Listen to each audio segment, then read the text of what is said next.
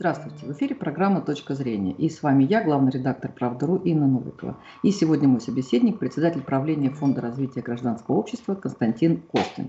Здравствуйте, Константин Николаевич.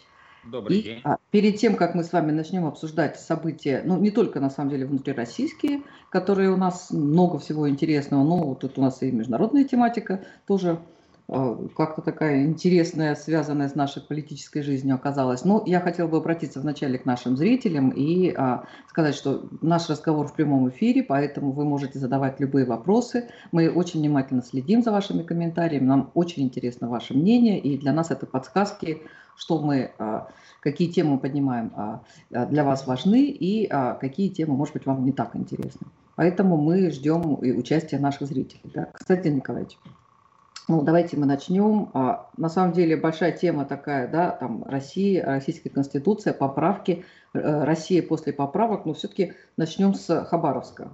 Вот да. как-то так неожиданно вообще для, а, для нас, для всех. Уже три недели бесконечные идут э, протесты, причем а, а, демонстрации с разными лозунгами, и народу там, ну, тоже там от 5 чуть ли не до 100 тысяч называют число участников. И вот по данным Левада-центра Сергей Фургала, а вообще обвинение это такое, очень более чем серьезное, да, и он вдруг вошел в топ-10 популярных российских политиков да, и как-то вот это все такое, так-то, в общем, удивительно. Ну, Кремль говорит о том, что а, ситуация остается в поле зрения кремлевской администрации, надеется, что волнение а, успокоится. Вот появился а, в Рио губернатора.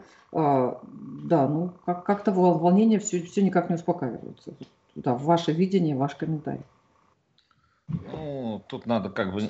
Вы сразу много всего, много, так а сказать, вот э, в какую сторону идите, Константин Николаевич, да. да. Ну, смотрите, там, ну, то, что ситуация точно не будет спокойной после ареста Фургала, для меня было очевидно. А поскольку все-таки он избрался с очень хорошим результатом, у него был очень высокий рейтинг поддержки, и совершенно очевидно, что все эти люди, если четко не разъяснить, не просто сказать, знаете, там э, а в стиле 30-х годов, что решением чрезвычайной комиссии вы арестованы за такое-то деяние, а все-таки как-то объяснить людям, да, а, в тех форматах а, и теми словами, к которым люди сейчас привыкли, на которых люди сейчас разговаривают, на которых они сейчас информацию потребляют, а, то, безусловно, вот эта группа поддержки, ну, она, в общем, а, а, поведет себя, ну, то есть она, она точно не смолчит, да, а, точно там должны были начаться митинги. То, что они будут продолжаться так долго, я думаю, для всех стало неожиданностью, да, и то, что там, в общем, вот эта вот пассионарность, вот это вот а, довольно стабильная высокая численность, э, все это, э, поддержка в других регионах и не только в, да, в регионах Дальнего Востока. Это, пожалуй, сложно было прогнозировать, да, а, но, тем не менее, вот э, то, что, понимаете, э, его арестовали, задержали не по политическим там, каким-то мотивам, понятно, да, а предъявлено обвинение очень тяжелое. Э, но все-таки я хочу сказать, когда, даже когда по неполитическим составам арестовывают э, популярного политика, дело автоматически становится политическим. И, к сожалению, никуда от этого не деться. И к этому надо соответствующим образом готовиться, в том числе и с точки зрения а, информационно-разъяснительной работы. Да, потому что, ну, все-таки там э, запрос на справедливость, который там многие там трактуют э, абстрактно, это все-таки а ответ на те вопросы, которые задает простой человек, э, тот, кто является сторонником Фургала или даже его противником, да, ну, все-таки, а что же такое произошло, а почему раньше такого не было? Да, почему раньше, когда он был депутатом Государственной Думы, обвинения не предъявлялись? Да, почему раньше, когда, когда он избирался, он э, был кандидатом, э, про эти обвинения не вспоминали, не вспоминали. Почему только сейчас? Ответ очевиден. Раньше не было достаточно фактуры для того, чтобы э, вот, э, дело вышло на финишную прямую, что год назад арестовали человека, который пошел на сделку со следствием, и, соответственно, процедура сделки со следствием подразумевает то, что он рассказывает все, что ему известно о противоправных э, действиях там, его э, людей, с которыми он находился в каких-то там отношениях. И он это рассказал. Да, и, конечно же, в этом смысле у сотрудников правоохранительных органов не было там какого-то особого выбора. Ну, нельзя же игнорировать информацию о совершенных э, преступлениях. Но просчет, на мой взгляд, как раз и почему митинги собрались, не было, это все разъяснено людям.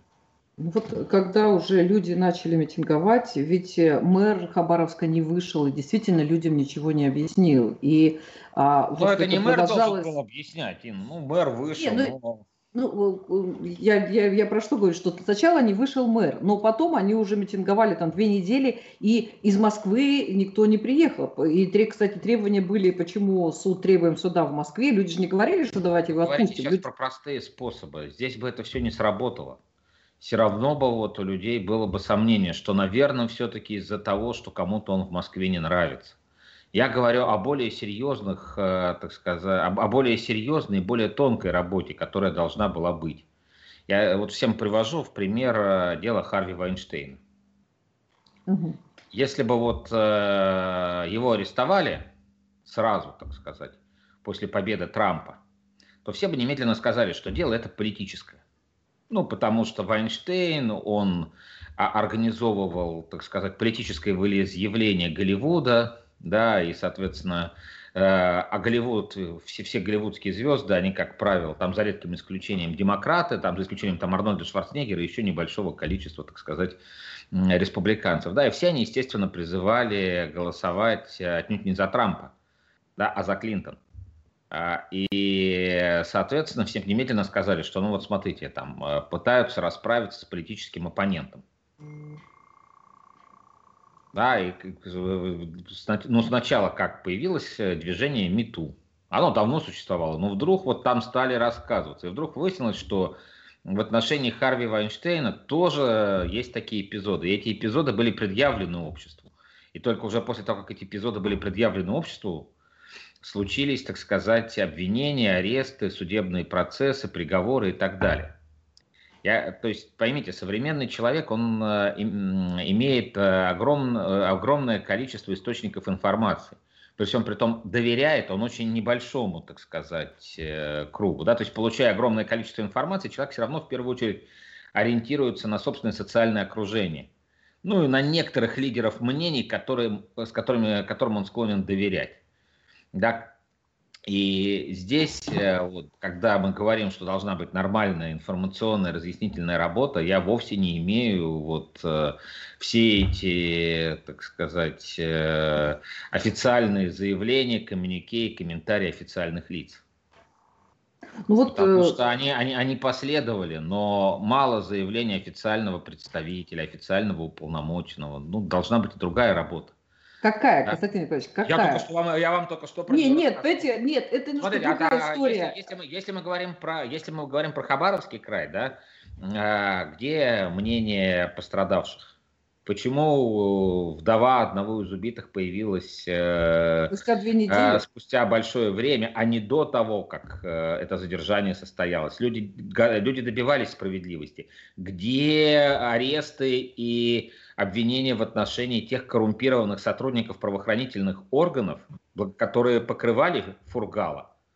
А да, сейчас, ведь... кстати, где они сейчас, эти сейчас аресты и обвинения? Там, сейчас уже какие-то проверки начались, кого-то отстранили. Но тем не менее, а где это все?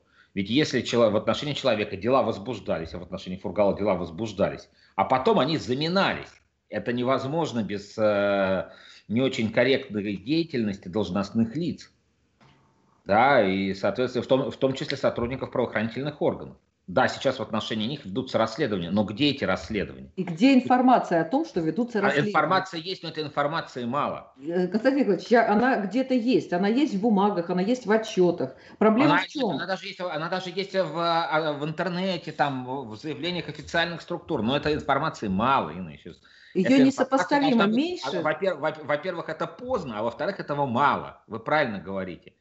Потому что мало 21 век, да, еще мы только что с вами поговорили, как устроено медиапотребление современного человека. Да, мало где-то что-то сказать. Да, важно, что, важно сказать так и в таком месте, чтобы это чтобы сказал тот, кому чтобы это влияло на общественное мнение. А это сделано и сказано так, что на общественное мнение, к сожалению, это влияет мало. И поэтому общественное мнение, ну, по факту, да, оно находится немножко а, в другой убежденности. Есть другая коллективная эмоция.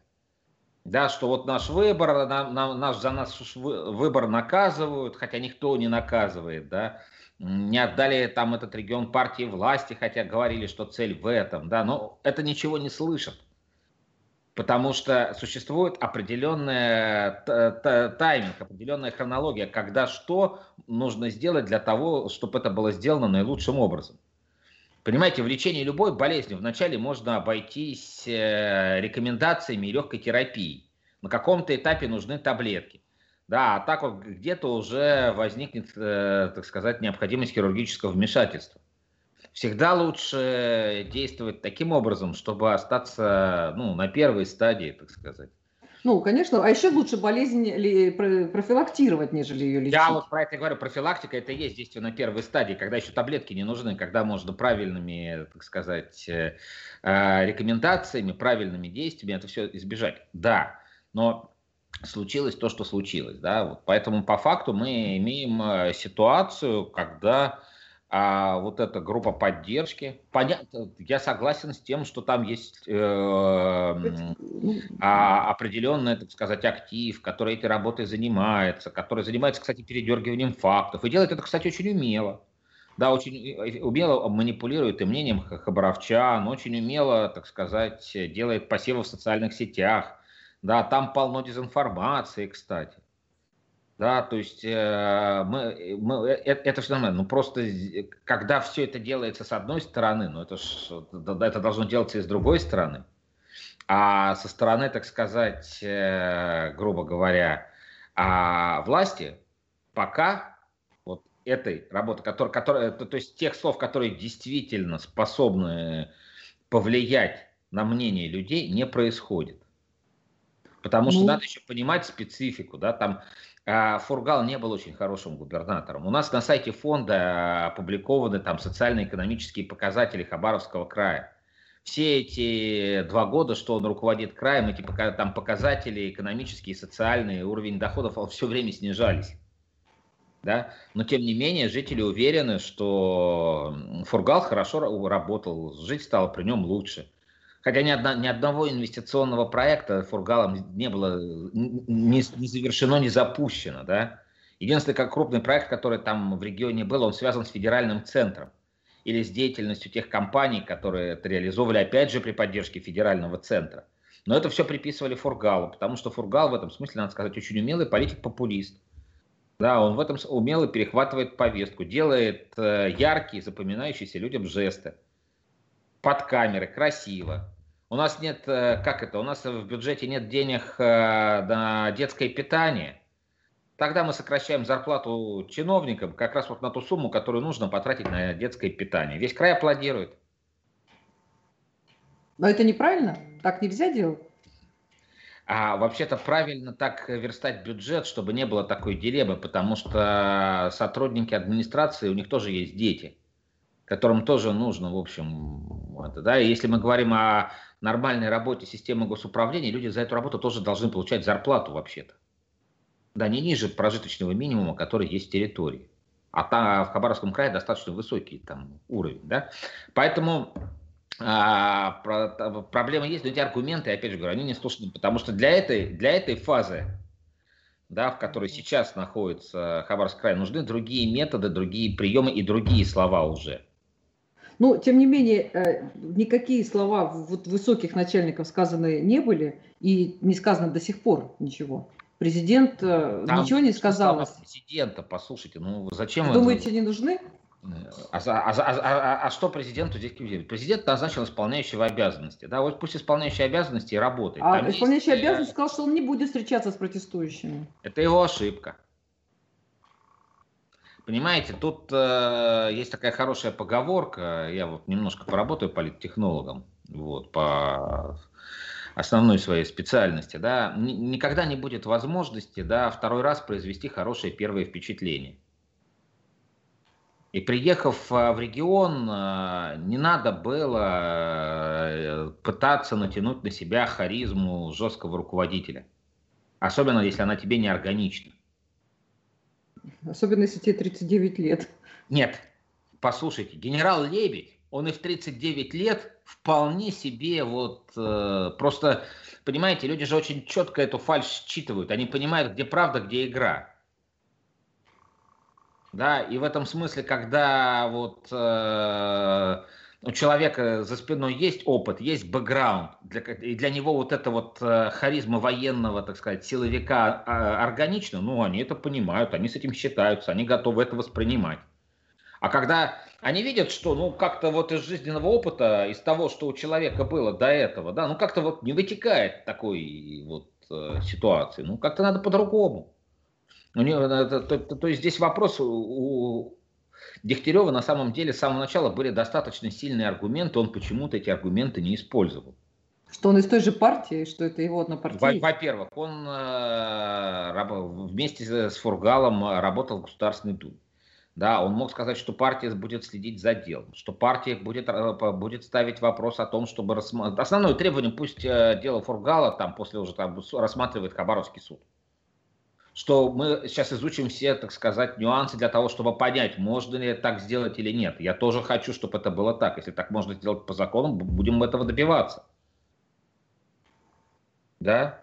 Э, сказать, что да, да, там как Фургал мы однопартийц, да, обвинения предъявлены серьезные, но я считаю, да, что вот мы должны сделать все, чтобы было честное, объективное расследование, чтобы все права возможные на защиту Фургала были использованы. Мы это сделаем.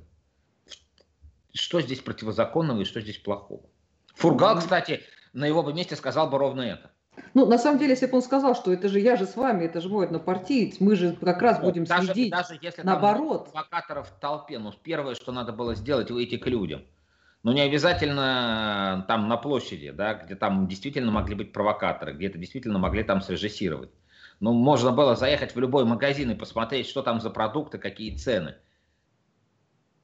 Да, и, соответственно, какая... Слушайте, ну, этих приемов огромное количество, да, там они, они все описаны. Я не понимаю, вот, э, у ЛДПР обычно были неплохие политконсультанты. Куда они все делись?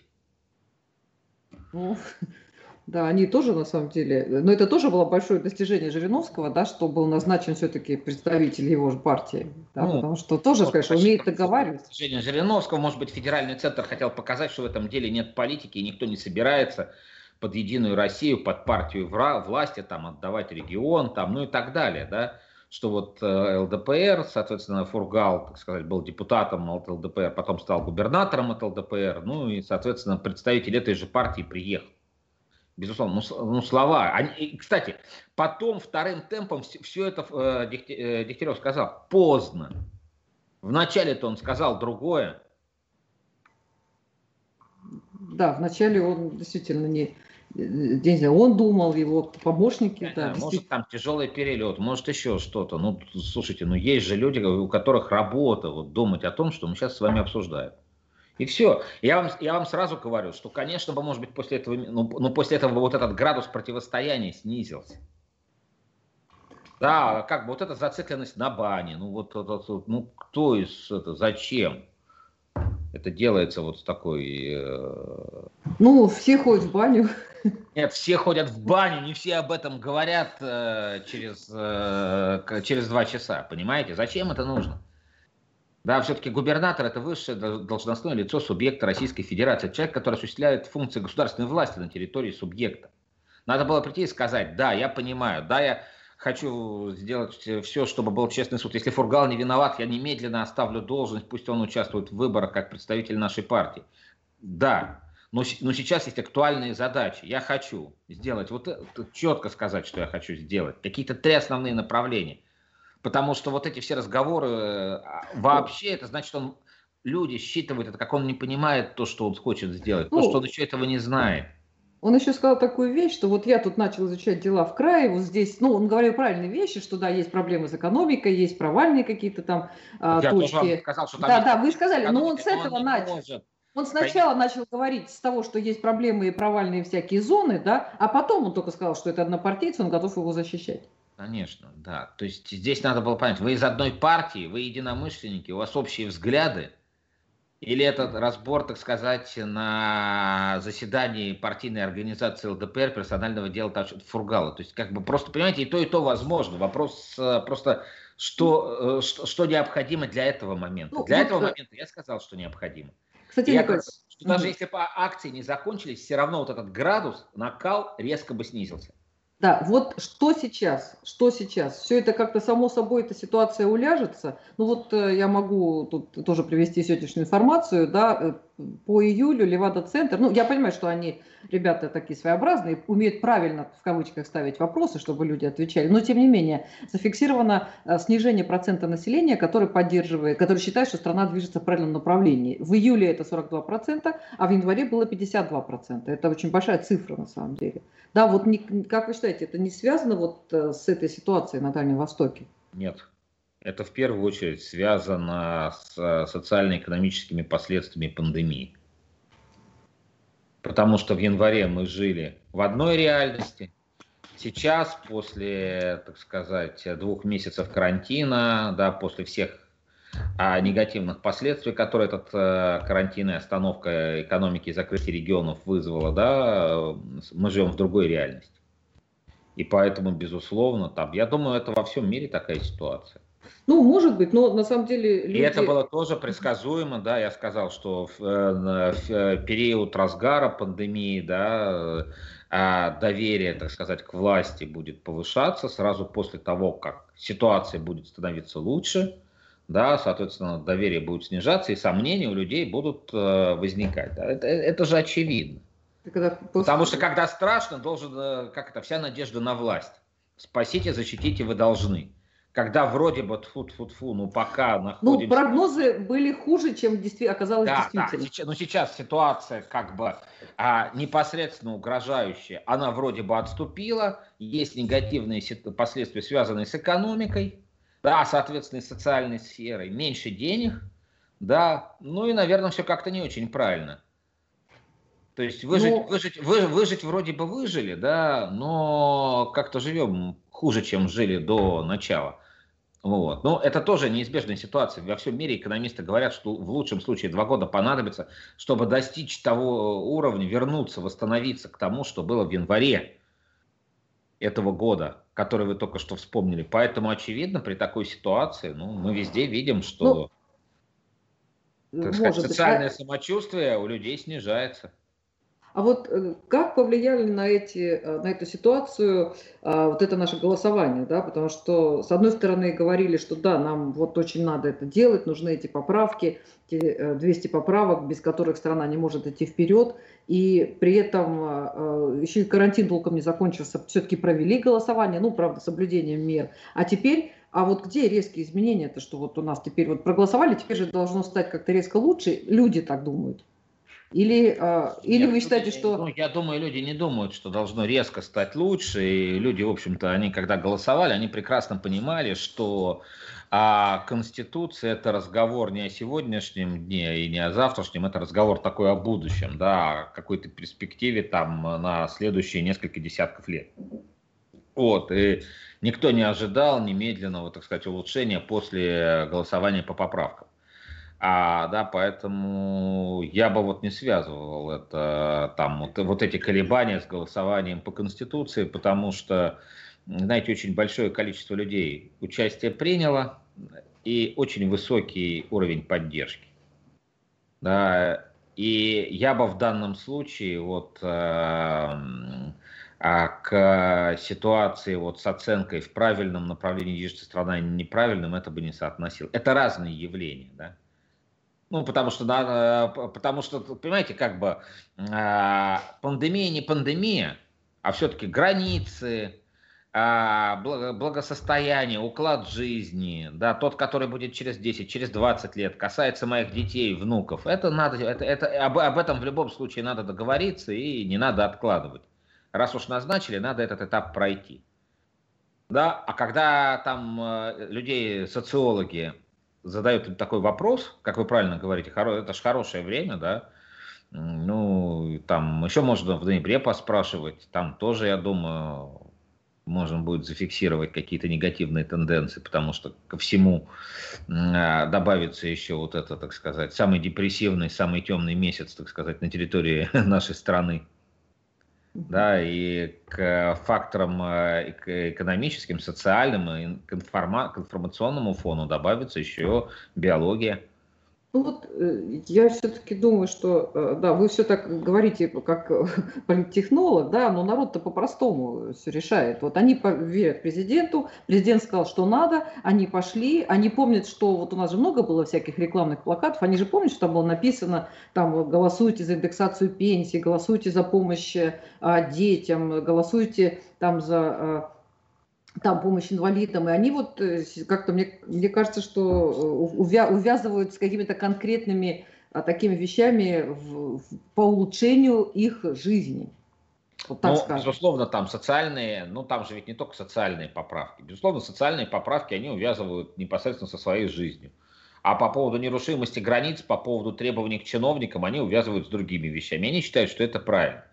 Я, знаете, почему считаю, что это, в общем-то, а, э, поддержка Путина и его политики? Да, потому что многие нормы, которые э, есть э, на сегодняшний день в Конституции после голосования, да, они де-факто существовали, ну, при Путине существовали, да, и, соответственно, многие даже де юры существовали в национальном законодательстве. Ну, например, запрет чиновникам иметь иностранное гражданство или счета за границей. Это же уже у нас было в национальном законодательстве, но его приподняли в конституционное. А на самом деле пока, понятно, что пока есть Путин, будут и пенсии индексировать, да, и вряд ли там кто-то на высшей госдолжности, так сказать, э, с иностранным гражданством там сможет проникнуть, да, это все понятно и границы наши нерушимы, да, в голову никому не придет, так сказать, с Россией обсуждать там что-то на эту тему, да, но люди же прекрасно понимают, а через 20 лет как будет, а через 40, а, а Конституция все-таки такой документ, э, который гораздо труднее поправить, чем, э, например, национальное законодательство. Закон можно гораздо проще изменить, чем изменить Конституцию. Ну, наверное, кстати, вы говорите, что да, федеральные законы по поводу э, того, что чиновники должны иметь только российское гражданство, существовал, но у нас, э, помните, ходили такие списки с фотографиями ходили, э, сейчас чиновников. Ходят, это сейчас нарушители. Ходят. Слушайте, если кто-то действительно что-то нарушает, э, то им придется в какой-то момент выбирать. Более того, они совершают преступления, да. А, слушайте, и сейчас у нас президент часто не справившихся министров э, и чиновников, там и губернаторов удаляет в отставку. Но сейчас, если конкретные чиновники не решают вопрос индексации пенсий, а повышения минимальной зарплаты да, и так далее, это дает ему основание ставить, как бы это, это просто формализованная процедура. Президент обязан ставить вопрос об удалении такого человека в отставку. Вот и все. По-моему, здесь, э, я говорю, это, это, это вот, знаете, реалии путинской политики, да, то есть вот те сформировавшиеся правила и практики, да, а люди проголосовали за то, чтобы так было, ну, в идеале всегда, но точно там следующие десятилетия, вне зависимости от того, кто будет руководить страной. Вот о чем речь, да, и поэтому как раз это действительно поддержка э, как вот Кремль заявил, это тотальная поддержка Путина, да, это, Пути, это, это поддержка Путина и, и, и той политики, которую он проводит, тех а, практик, а, которые сложились за время его правления, да, и тех требований к власти, которые там доформулируются. Да, ну вот а, народ спрашивает, да, по поводу выборов предстоящих, да, и А, э, да, и ну вот у нас в сентябре ведь, да, видели день да. голосования. И я тут такую прочитала информацию. Э, это, кстати, Александра Панфилова сегодня заявила о том, что для участия в выборах губернаторов выдвинуты 147 кандидатов от 24 партий политических. При этом из них зарегистрированы лишь 18. И а, в 13 регионах уже сегодня завершается прием документов на регистрацию. Я, честно говоря, тут же начала звонить э, своим знакомым представителям партии, но мне сказали, что вроде все не так критично, не так ужасно, и как-то люди там вполне никому не отказали, но уже отказано в регистрации экс-губернатору Иркутской области Левченко. И вот, ну, э, слушайте, во-первых, по поводу Левченко, там есть юридический казус, о котором там в КПРФ все прекрасно осведомлены он ушел в отставку, соответственно, человек, который ушел в отставку, в ближайших выборах участвовать не может. Он может участвовать в выборах э, следующих через пять лет. Поэтому да, ну, это, просто, это, это, просто, это просто требование законодательства. Нельзя же только из-за одного Левченко, который вдруг взял и передумал, что он э, все-таки хочет опять поруководить э, регионом, э, менять э, закон. Ну, ну, он хотел, но его ушли, потому что там... Слушайте, его... ну его ушли, послушайте.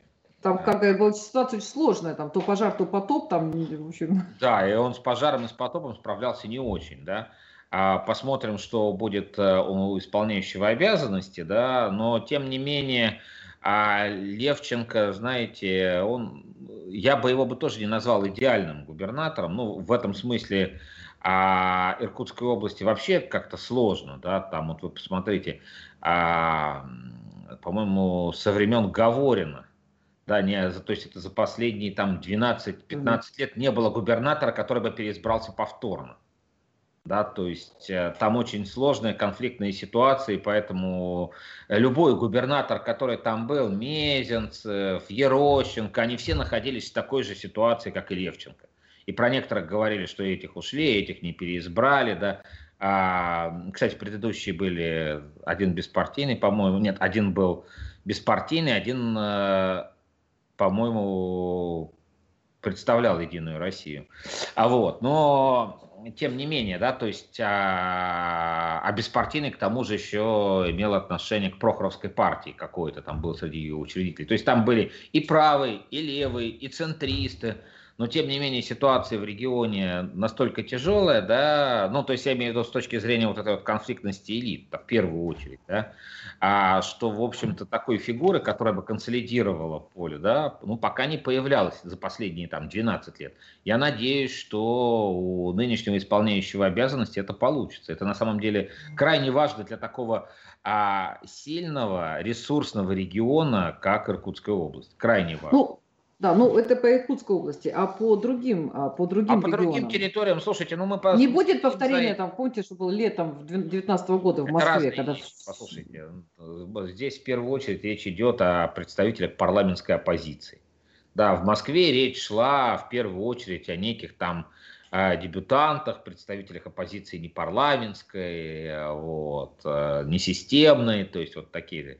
И здесь был определенный нерв, что вот как бы а, нас боятся и так далее. А здесь этой ситуации нет, вы увидите, там большая часть э, кандидатов, э, вернее, представителей партий, которые могли бы стать кандидатами, они, в общем, себя неплохо чувствуют. Кто-то продолжает, будет продолжать карьеру в Совете Федерации, а кто-то получит, так сказать, другие возможности для продолжения своей политической работы. То есть они, в общем, не то... Вам же сказали, что все не так плохо. То есть сами партии вполне удовлетворены, а поскольку сейчас же все-таки выборы не только борьба за власть в конкретной территории, это еще и подготовка к федеральным выборам 2021 года. И для партий крайне важно еще, знаете, вот эти вот плацдармы, с которых они будут э, бороться за мандаты в Государственной Думе, Думу в 2021 году. И они, когда рассматривают участие своего кандидата, но они же понимают, что их кандидат точно не победит. Они понимают, что их кандидату придется, так сказать, унизиться перед Единой Россией, попросить, чтобы она им помогла с муниципальными подписями, что, конечно же, сильно ударит по реноме. Да, и э, э если вместо этого, например, можно получить место в Совете Федерации, да, а потом, используя, как так сказать, э, соответствующего своего сенатора в качестве, так сказать, актива при кампании федеральной, следующей, да, и то положение, которое он в Совете Федерации займет, и тот круг обязанностей, который у него будет, конечно же, э, партии это, предпочитают идти на такую расторговку. Ну, это да, обычное наверное. дело. Слушайте, это обычное дело так во всем мире. Да? То есть это вот такая часть политической кухни, что а, большая часть, а, там, 10-15% мандатов, они вот обычно являются конкурентными. Да, все остальное это зона либо там безопасного места, где там одна партия, так сказать, четко держит мандаты, да, либо зона договоренностей, да, когда там партии там о чем-то договариваются, да, то есть партии же понимают, да, что, э, ну, провести одинаково хорошо кампанию везде невозможно, да, Везде разные кандидаты, угу. разные ситуации, разные Поэтому, соответственно, знаете, как в армии, здесь направление главного удара. Да, здесь, так сказать, действует разведподразделение, здесь просто удерживаем линию фронта, ну и так далее, да. Здесь, так сказать, высаживаем десант, вдруг что-то получится. То есть это же, ну, соответственно, Такая как... тактическая операция. То есть, ну, конечно, но это я говорю про большие партии, которые точно принимают участие уже в кампании 2021 mm-hmm. года. Конечно же, они ну, смотрят в том числе и под таким углом зрения, это надо понимать. Да, mm-hmm. понятно, что в Москве в прошлом году вот эта наша оппозиция несистемная и какие-то люди, они, а, они же даже сейчас не стали политиками. У них был год работы в Мосгордуме, они ничего там заметного не сделали. Ну, они там поскандалили, устроили ряд перформансов. Да, но, в принципе, да. ничего из того, что они обещали своим избирателям, они не сделали. Но там еще, ну, там еще есть люди чудесные, которые вообще ничего своим избирателям не обещали. За них все обещал Навальный. Он сказал, вот это хороший человек, он будет работать в ваших интересах. Этот человек, э, я не уверен, что э, устав города Москвы осилил, там, бог с ним с Конституцией Российской Федерации, так устав города Москвы осилил, ты же по нему работаешь-то. Там люди от тебя хотят, чтобы ты там капитальный ремонт, там, понимаете, там э, общественное пространство, где с детишками гулять, дворы. Но для этого надо как-то вот понять, как устроена власть в Москве, кому какое письмо писать. А там половина же людей, они просто кристальные такие. То есть, э, но там вот эта протестная ситуация создала возможность для того, чтобы вот парочка таких популистов там на волне вот этого прошла, да, ну, и, и хочется спросить избирателей, ну и что, и хорошо вам иметь теперь такого представителя? Много ваших проблем он решил уже сейчас, за этот год?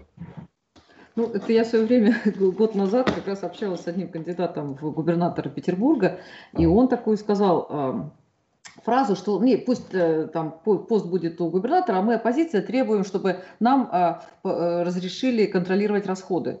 Вот мы хотим контролировать расходы, да, власть пусть там что-то делает. Я говорю, а кроме контроля расходов у вас есть какие-то а политические... Ну да, я что-то такое сказала, что вот какие-то политические у вас требования нет, он типа сказал, ну, в общем, зачем. Ну, а, кстати, Николай, здесь вот на самом деле спасибо большое нашим зрителям, огромное количество комментариев, вопросов к вам, так что давайте мы немножко, все-таки я позадаю вам вопросы наших зрителей, вопросы суровые, кстати, Николай, значит, ну, тут свободу политзаключенным, узникам совести, пишут люди, но, тем не менее, спрашивают, да, и по поводу Платошкина, и Удальцова, по поводу арестов. И причем Удальцова, вот только что ему дали 10 дней, а, и там не очень понятно, потому что он 10 суток, да, извините, это да, а, за то, что он вроде бы как бы на своей странице призывал людей идти в Генпрокуратуру писать заявление, там связано с Фургалом тоже. То есть вот призыв а, к людям идти в Генпрокуратуру, может ли это быть поводом для, да, для задержания, для ареста, ну и по поводу Платошкина, да, пожалуйста, ваше мнение расскажите. По поводу Платошкина я там мало знаком с материалами, так сказать. Я понимаю, что ваш сайт там как раз для той аудитории, которая за патриотически настроенными политиками следит внимательно. Ну, вот. Э... Да, да, я, честно говоря, вот э, там же суда еще, я так понимаю, по Платошкину не было. Нет, он под домашним арестом. Он там это, да. И я, в общем, э, не знаком с материальной частью, с доказательной базой и, и что вменяется. Да, прекрасно, что он находится под домашним арестом, не уверен, так сказать, не уверен, что там сильно бы э, там а, было бы плохо, по крайней мере, с точки зрения восприятия общественным мнением подписка о невыезде, ну, это там следователи и судьи видней. А, вот. А что касается Удальцова, понимаете, с одной стороны, нет ничего плохого призвать людей воспользоваться своим законным правом и написать запрос в прокуратуру. Но знаете что? Да, я с вами согласен. Но а, зная прошлое Удальцова, который часто пытался, используя, так сказать, законную процедуру, устроить что-нибудь не очень законное. Ну, там, понимаете, одно дело прийти, есть, э, соответственно, общественно, есть приемная, где вы можете прийти, написать заявление, у вас его примут, зарегистрируют и так далее. Да. Можете написать у себя дома и отправить. Да, то есть, как бы в этом смысле э, у нас э, все органы государственной власти, в общем, никуда идти не надо. То есть вы просто отправили и все. Поэтому, если это, тут, тут большой вопрос, что было. Я, опять же, с нюансами не знаком, дело, да, но просто э, когда-то мне по долгу службы приходилось разбираться с э, инициативами Удальцова, они часто были вот такие, да, когда вот использовались, так сказать, легальные, предусмотренные законом процедуры для того, чтобы, ну, что-то устроить не совсем законное, да, чтобы вот как-то на, э, а, все это перевернуть, устроить, так сказать, какую-то акцию, да, ну, это, это, это просто очень хорошо. Ну, хочешь ты устроить акцию, устрой акцию. В чем проблема? Хочешь стать в одиночный пикет, стань там. У нас, в конце концов, там журналистская общественность защищает, так сказать, а, разных, так сказать, своих коллег, э, показала, как, как можно использовать, например, разрешенный законом формат одиночного пикета. Да, можно так. Можно получить разрешение и провести массовый митинг. Но зачем же, так сказать, э, злоупотреблять правом? А вдруг кому-то то, а, потому что там есть же еще люди, которые по другим поводам, которые для них более важны, тоже хотят написать заявление в Генпрокуратуру. Ну, безусловно, но каждый человек имеет право написать заявление в Генпрокуратуру. Да, я согласен. Здесь, да, некоторые поэтому, надо, поэтому, право... поэтому надо, я, я не читал вот этот его, это, это его воззвание, как именно он призвал и что там имелось в виду, но если в этом воззвании все-таки был провокативный элемент, давайте мы сейчас все 300 человек придем, так сказать, и вот э, будем требовать, чтобы у нас немедленно приняли заявление. Причем через час после закрытия вот этого окошка, где заявления принимаются. Но это не очень красиво. Ну, ну да, мы, мы не понимаете, знаем. Понимаете, да, это называется злоупотребление правом. Вот я там с товарищами типа вот Удальцова, Лимонова, мы с ними часто дискутировали по поводу 31 статьи и акции 31, в которой они оба активно принимали участие там в свое время, да. Конечно, 31 статья, любой гражданин там может там устроить акцию, да, это подразумевается. Но тем не менее местная власть отвечает за то, чтобы акция, устроенная гражданином, не нанесла ущерба, так сказать, и опасности правам других граждан. Да, ну, конечно, можно собираться где угодно, но все-таки, наверное, не на взлетной полосе аэродрома. Да? Ну, ну как, что? Или не на парковке скорой помощи.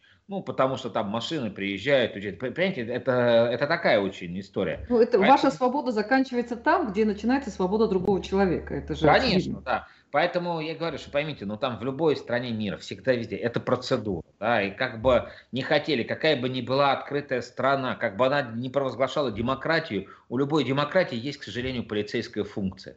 Но она и, к счастью, у нее есть, потому что полицейская функция это в том числе обеспечивать безопасность граждан. Защищ, да, защищать, э, да. Да, защищать поэтому права и свободы. Поэтому я как раз здесь, знаете, сторонник того, что не должно быть злоупотреблений со стороны власти, не надо вот здесь вот как бы всего бояться, но не должно быть злоупотреблений со стороны, так сказать, гражданского общества и его активистов, которые просто хотят использовать это как повод для провокации.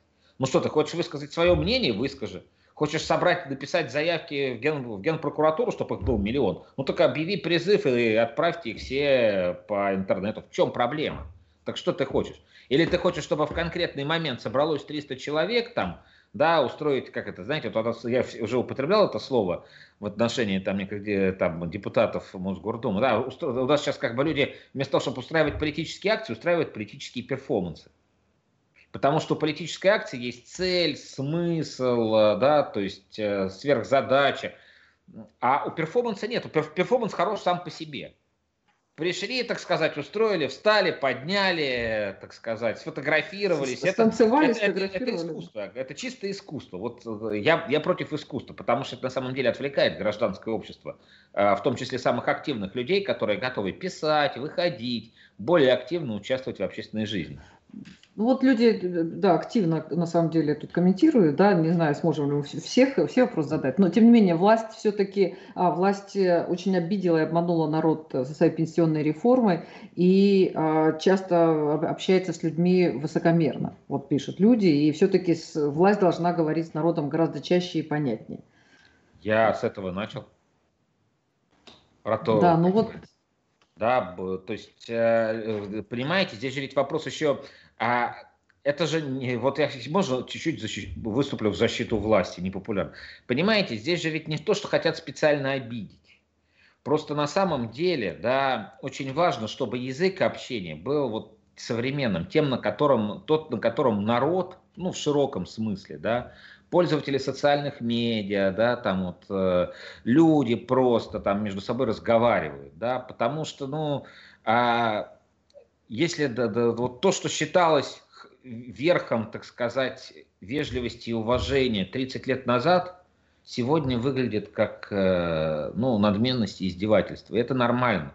Да, язык развивается, да, коммуникация вообще как функция развивается, инструменты коммуникации. Ну, вы вспомните, что такое на сегодняшний день интернет и социальные медиа, что они были там 20 лет назад на заре, так сказать, правды.ру, да, вот это, вспомните, что такое интернет, да, ну, то есть всем объяснить. Когда никто про него не знал, да. Да, то есть считалось, что есть настоящие СМИ, которые вот печатаются, и какой-то интернет.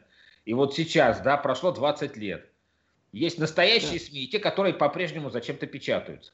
Понимаете? То есть все пере... То есть как бы я, я вот... И, и здесь как бы...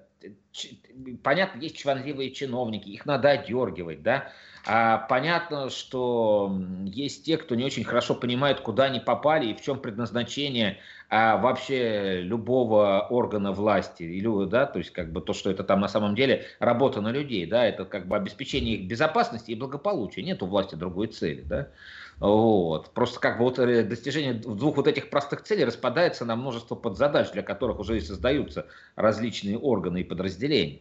Вот. А, но еще есть такая проблема у нас, к сожалению, что система разговаривает с народом немножко не так, как народ разговаривает между собой. И это очень серьезная, на мой взгляд, проблема, вот эта вот коммуникационная. Да, может быть, да. Ну вот э, тоже как комментарий, что из-за таких ошибок даже самые честные слова и предъявленные факты людьми подвергаются а, сомнениям. А, ну вот еще один комментарий. В России построена такая модель управления, которая не предполагает активного участия граждан в политике и экономике. Это вот ну, наш я, зритель такой. Ну, знаете, я не согласен. Вообще-то а плотность в высших слоях атмосферы, ну то есть чем выше, она в высококонкурентных сферах везде, там сказать, там очень, очень непросто, и не только в нашей стране. Да, я вас уверяю, там, а, поговорите с кем-нибудь там про англосаксонскую систему, да, там, поговорите там про Европу, я не говорю про арабский мир, про Африку, да, везде люди недовольны да, везде как бы там сложно делать карьеры, сложно, так сказать, э, продвигать свои идеи.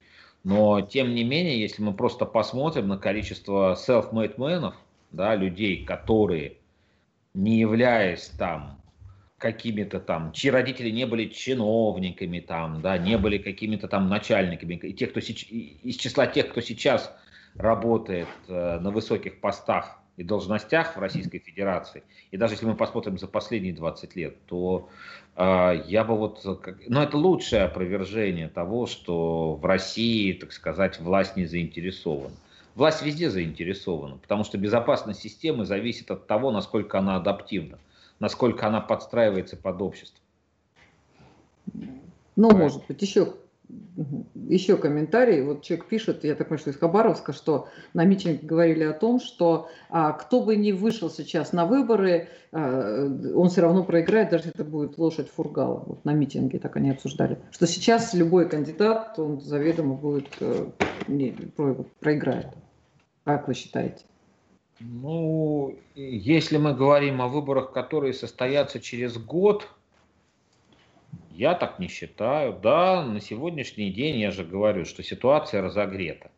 И даже те, кто, может быть, до этого там с, э, не очень хорошо к Фургалу относились, но все равно сейчас испытывают, ну, там, скажем, сложные чувства, да, и э, здесь многое зависит от того, насколько эффективно исполняющий обязанности поработает да, насколько эффективно федеральный центр там в лице федерального округа, в лице федеральных структур, представленных на территории субъекта, поработают. Да, поэтому я... Ну, может, я не убежден, да, что, что, что эта ситуация не изменится. Но ситуация непростая. но это вовсе не значит, что жители Хабаровска готовы, так сказать, отгородиться вот, от, от, от жизни, от реальности. Этого нет. Это вот пытаются нагнетать, в том числе и не очень красивыми способами, да, там, передергиваниями. Это неправильно. Ну, потому что даже, вот смотрите, там, Фургал выиграл выборы, да. Ну, первый тур он проиграл. Да, то есть, соответственно, как минимум половина его высокой поддержки – это поддержка ситуативная. Это те, кто в первом туре голосовали за кандидата от «Единой России», а во втором туре проголосовали уже за него. Да, а, соответственно, у него были противники, да, в том числе и внутри региона. Я не говорю про противников, там, вот, про, про, про некий федеральный центр, но внутри региона были люди, которые не очень довольны. Были те, кто критиковали его деятельность. Да, были опять же те, кто там ситуативно с ним, а в общем с ним, потому что нет другой альтернативы. А если эта альтернатива появится, то они на эту альтернативу посмотрят.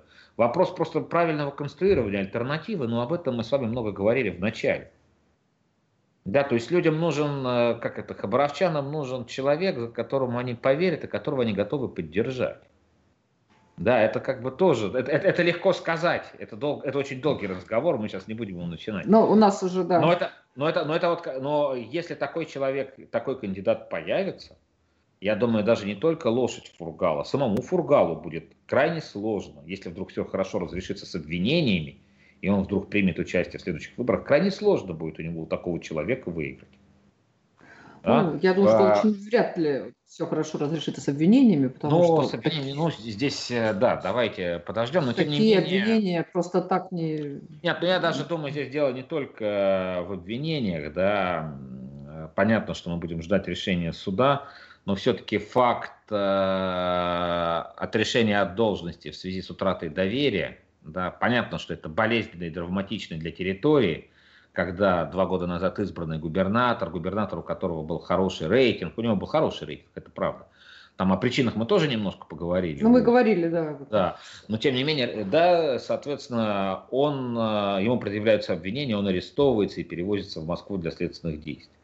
Вот, э, поэтому ну, все-таки у президента много, гораздо больше там, да, источников там, информации. И, безусловно, когда такое решение принимается после изучения всех этих данных, ну, это, конечно, это я просто в подтверждение вашего предположения, что вряд ли разрешится хорошо.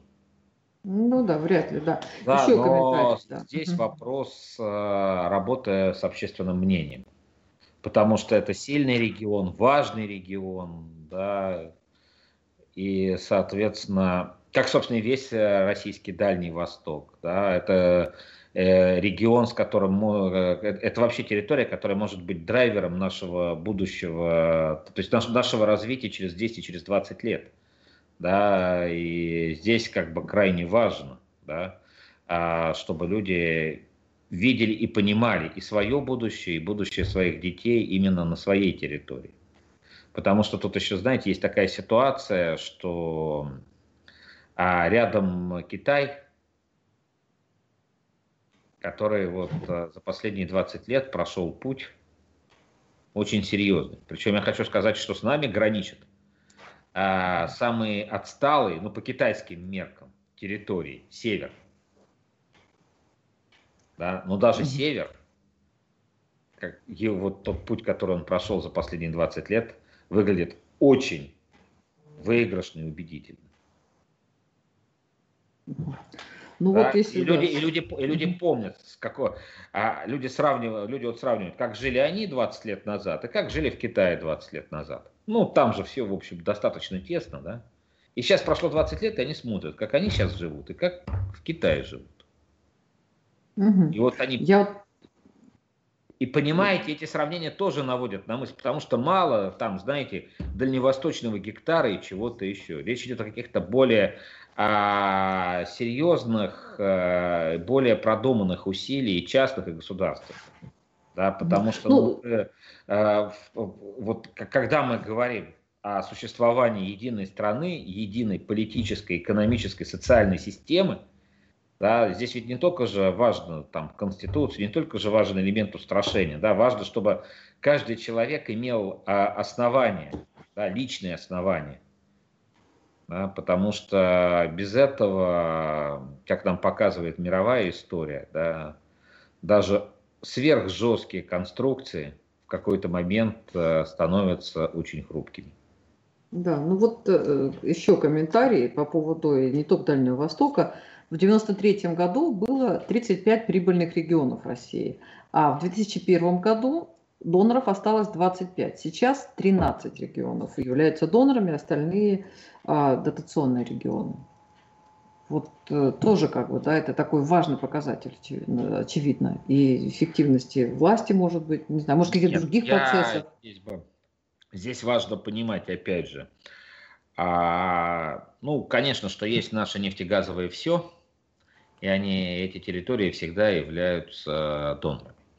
А, но когда мы говорим про другие сферы экономики, мы должны понимать, что промышленность очень сильно пострадала от пандемии. И эта статистика, она в этом смысле. 25 доноров у нас как было, так и есть. Да? Просто сейчас это эти показатели, связанные а, с падением экономики, замедлением экономики. Можно назвать падение, можно назвать замедление. От этого, э, так сказать, угу. проблемы меньше не становится. Она действительно очень серьезна. Да? И в дан... Но в данном случае, если мы посмотрим на любую другую экономику, у всех так же. Вопрос здесь как раз, э, мне кажется, в том, сейчас э, все страны думают о том, что им необходимо сделать, чтобы ну, вот этот кризис преодолеть. Вот сейчас Евросоюз принял солидарную программу, да, Соединенные Штаты приняли вообще бес, беспрецедентную программу. У нас есть наша программа, да, и здесь вот как раз мне кажется, а это очень серьезное испытание для власти, пост, э, так сказать, пандемическое, да, насколько эта программа сработает. Потому что даже когда я там в разгар пандемии, я сказал, поймите, очень немного людей заболеет. Ну, если брать в процентах от э, числа живущих в стране. Еще меньшему угу. количеству понадобится высокотехнологичная медицинская помощь. Но социально-экономические последствия карантина, негативные последствия карантина, остановки, ограничений, почувствует на себе каждый человек. И ровно об этом нужно думать. Так и получилось, да. да. И сейчас, конечно же, а, ну, кстати, опять же о Китае. Китай вот тут заявил, заявил, что вернулся к росту экономики. Ну, молодцы. Да. Вообще. Ну, посмотрим, посмотрим. То есть это, это, это пока все считают, что тут как-то вот есть э, элемент манипуляции статистикой на коротком этапе. Но тем не менее, а, ну, у Китая, надо сказать, он же еще огромная страна, да, но там же не было целиком, то есть страна целиком не закрывалась, да, то есть там были территории, которые очень жестко закрывались, ну, то есть практически обносились стеной, рвом, так сказать, э, у нас жаловались на жесткости карантина, так э, в Китае просто заваривали двери, так сказать, чтобы человек на всякий случай не вышел а через 14 это вскрывали. А, вот. А, но это позволяло, эта жесткость, она позволяла другим территориям функционировать. Понимаете, да? То есть в этом смысле функционировать вообще без всяких ограничений. Вот. А, я ну, то есть э, это, э, это просто объяснение, почему Китай, Китай там раньше остальных сумел, а, отчитался, по крайней мере, там экономи, глубоких, так сказать, разборов от экспертов, экономистов я пока не видел, но тем не менее вот заявление китайской, так сказать, руководства Китая на эту тему есть. Посмотрим. Ну, еще у нас немножко есть времени. Я хочу задать вопрос по поводу Беларуси. Вот совершенно неожиданная сегодня информация пришла. Просто вот что угодно думала, но только не это, да, по поводу задержания 30, а, сначала 32 человека, потом сказать, что 33 человека, потом сказать, что это все граждане России. И тут я увидела сообщение о том, что вообще было заброшено 200 а, боевиков, или как называется, наемников из ЧВК «Вагнер», и все они россияне, и, в общем, как-то, хотя Россия традиционно заявляет о том, что мы не вмешиваемся, иногда бы надо бы и вмешаться, по-честному говоря, но вот мы как-то не вмешиваемся в международные дела других стран, даже таких братских, как Белоруссия. Но вот, э, тем не менее, как-то наши эксперты связывают это все-таки с предстоящими выборами. Они правильно делают. А, у Лукашенко непростые выборы. А, И настроение в Беларуси в самой меняются у белорусских избирателей. Да, вот смотрите, простой, простой пример, да, там. На прошлые выборы он сумел не допустить э, никого из оппозиции. Сейчас вынужден одного кандидата, ну, допустить. То есть он ну, уже не может... пересажал там пачечку. Нет, конечно, но все равно все, полностью закрыть он не смог, да. То есть вот этот вот ресурс, э, да, жестко, э, ну, так сказать, силовой ресурс вот этой системы белорусской, да, он уже в этом смысле не беспределен а, и не бесконечен. А, вот, и посмотрим, да, там ситуация непростая, и Александр Григорьевич хочет победить, победить не менее убедительно, чем в предыдущие разы. И, конечно же, в этом смысле mm-hmm. надо показать, что есть реальная борьба, мне мешают. И нерв, так сказать, этой кампании – это не разговор, так сказать, с оппозицией о том, как устроена жизнь в Республике Беларусь, а нерв этой кампании, как Беларусь в кольце врагов, ну и так далее, когда со всех сторон, вот, и когда даже Россия, ну, то есть это вот, знаете, как бы а, в незапамятные времена, там, а, там лет 25 назад, там, а, периодически политтехнологи, так сказать, не очень хорошие, так сказать, своим кандидатам покупали какую-нибудь старую списанную, так сказать, Волгу и там ее взрывали для того, а потом всем рассказывали о страшном покушении на их кандидата. Ну, для того, чтобы да, таким образом поднять, как это, рейтинг. Здесь, мне кажется, расчет вот он ровно на это. Ну, потому что ну, почему их 200? Почему именно в этом санатории? А почему обязательно в санатории? Почему бы просто, если бы вот просто с точки зрения логики, а почему просто не расселиться по частному сектору, по гостиницам? В чем проблема? Зачем проживать компактно, где вас могут увидеть, заметить? Вот. Э, зачем вести себя, опять же, если э, ты прошел, так сказать, э, подготовку как специалист по провокациям, то зачем ты ведешь себя так, что выделяешься? Ты не должен выделяться. Положено, так сказать, российскому отдыхающему выпить, значит, пошел и выпил. Вот. Не обязательно просто много, вот, а вот, ну и так-то, то есть я слушал как раз перед нашим эфиром вот заявление барышни, которая вот, директор санатория, она говорит, эти россияне как-то много, они как-то странно себя вели, однообразно. Вот смотрите, дальше расскажу. Они одинаково одеты, они, так сказать, э, внимательно изучали ситуацию вокруг. Вот, и они в карманах у них себя... у всех были российские паспорта и военные да, да, билеты. Да, да, да. И они как бы странно вели себя для русских, да, то есть они для русских туристов они не пили. Вот, э, то есть, ну, понимаете, да, вот все, что мы сказали, вот любой человек, э, ну, который вот э, планировал бы вот вмешательство в выборы, там, в организацию провокаций, это вот все то, что бы он не стал делать, да, потому что главное правило, да, не, фикси... не, не должны большие группы фиксироваться в одном месте, люди должны быть вообще абсолютно органичны, чтобы в час X где-то там оказаться. И вообще-то для такой цели нужны не русские, не граждане России, а белорусы. А у нас, учитывая огромные, так сказать, э, близкие отношения народов, да, огромное количество белорусов работает на территории России, живет на территории России. Соответственно, я уж не беру там смешанные браки и так далее. Да, поэтому зачем россияне-то? Ну, то есть это, это, это, понимаете, выглядит совсем э, карикатурно, как некая провокация. А как это повлияет вообще на, там, на ситуацию с выборами, там, на, на настроение людей? Там что вот смотрите, я противостою в, как это, стремлению России нас поглотить, нас э, забрать наши ресурсы и так далее и тому подобное. Это вот такой, такой довольно простой месседж, примитивный. Ну, вот, э, ну, то, что раскач... раскручиваться будет внутри Беларуси ровно эта тема, да, безусловно. Вот. Э, что там будет на самом деле? Ну, давайте подождем там, э, что МИД скажет, российский МИД, потому что там действительно задержаны граждане России. Да, что скажет там э, компания коммерческая, в которой они должны быть сотрудниками, или они не являются ее сотрудниками. А если являются сотрудниками, то как они там оказались? Может, с ними кто-то подписал договор. Знаете, так тоже может быть. Когда готовишь такую простую провокацию, просто звонишь, так сказать, дайте мне, пожалуйста, там для охраны трех объектов столько-то людей. Ну, а вот. почему нет? Кстати, вполне да, А потом этих же людей повязываешь, они сюда приехали не для охраны объектов, а для вот, организации беспорядков. Хотя классика жанра, что так много организаторов беспорядков не нужно. а, что для любой цветной революции, на которой, в которой нас будут обвинять, ее, цветные революции должны делать граждане страны, в которой она происходит. У них могут быть, так сказать, организаторы, инструкторы, спонсоры из-за рубежа.